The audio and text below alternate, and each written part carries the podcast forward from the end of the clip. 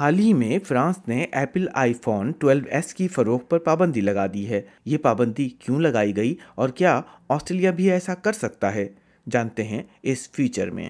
ان دعووں کے بعد کہ آئی فون 12 قابل قبول سطح سے زیادہ برقی مقناطیسی تابکاری ذرات خارج کرتا ہے، فرانس کی حکومت نے فرانسیسی مارکیٹ سے آئی فون 12 ہٹانے کا حکم دیا ہے۔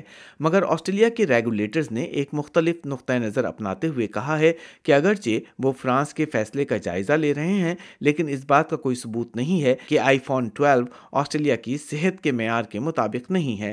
ملک کی نیشنل فریکوینسی ایجنسی کی ایپل آئی فون ٹیسٹنگ سے پتہ چلا ہے کہ اس میں بہت زیادہ تابکاری اخراج پایا گیا ہے اور این ایف اے کا کہنا ہے کہ اگر تابکاری سطح کو کم نہیں کیا گیا تو ایپل کو فروخت کیے گئے تمام آئی فون 12 واپس منگوانا ہوں گے صارفین کا کہنا ہے کہ وہ اس بات سے خوش نہیں ہیں کہ پروڈکٹ غیر محفوظ ہو سکتی ہے When I buy a on the market, it's supposed to be compliant with, you know, levels of electromagnetic field, uh, waves, something like that. And if the, I suppose that the regulatory level is uh, sufficiently low level to not harm the health.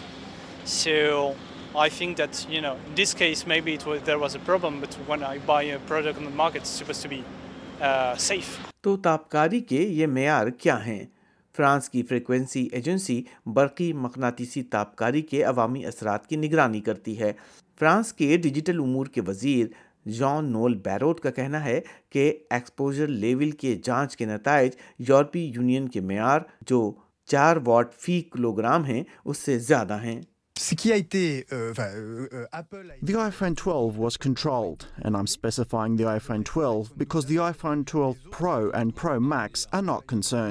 The iPhone 12 was controlled at 5.7 watt per kilogram, which is slightly higher than the limit, but is largely inferior to the level that the scientific studies esteem.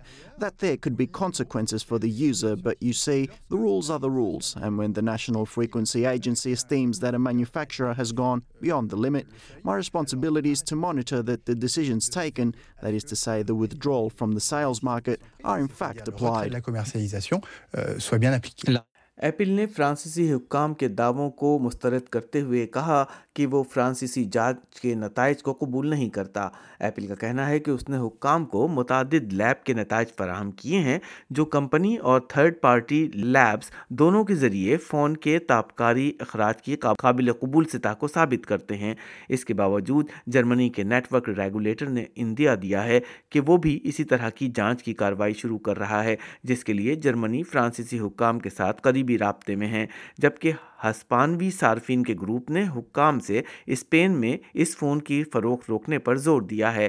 I phone 12 کی یورپی جانچ کا Australian آئی phone صارفین کے لیے کیا مطلب ہے؟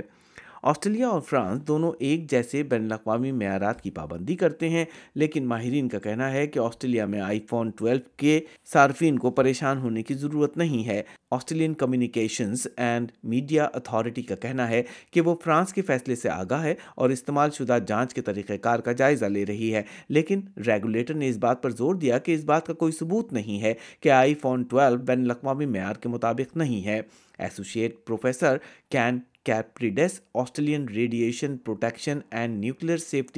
میں health impact assessment assistant director ہیں۔ انہوں نے وضاحت کی کہ یہ معیارات کیسے طے کیے جاتے ہیں اور انہیں اتنا کم کیوں رکھا گیا ہے۔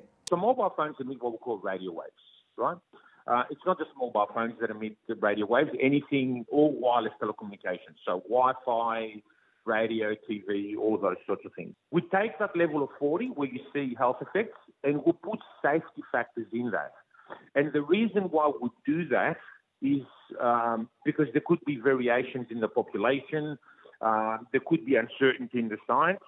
So we put a safety factor of 10 and, and, and we set the level of 4 and that becomes the, the, that becomes the limit. اس کا کہنا ہے کہ آسٹریلیا میں آئی فون 12 استعمال Health effects occur at uh, more than 40 kilowatts, uh, more than 4 watts per kilogram. So, you know, they occur at much, much higher levels.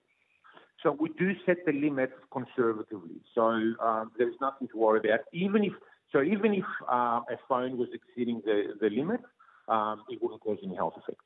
There's nothing for, for Australians to be concerned about. The Australian Communications and Media Authority, which regulates telecommunications, require all manufacturers to test their phones before they're sold in Australia. مال کرنے والوں کو پریشان نہیں ہونا چاہیے۔